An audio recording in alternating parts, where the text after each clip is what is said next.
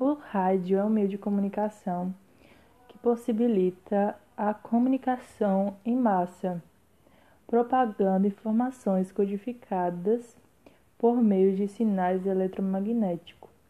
A história do rádio teve início em mil oitocentos e sessenta, quando as ondas de rádio foram descobertas. Ganhou bastante destaque durante a Primeira Guerra Mundial, popularizando-se Em, na Europa e nos Estados Unidos. No Brasil, já no Brasil, a primeira transmissão foi em sete de setembro de mil novecentos e vinte e dois. A principal mudança foi a invenção do transistor, que substituiu as válvulas e reduziu os equipamentos.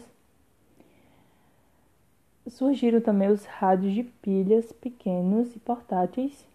Mais tarde, os rádios via telefone e celular.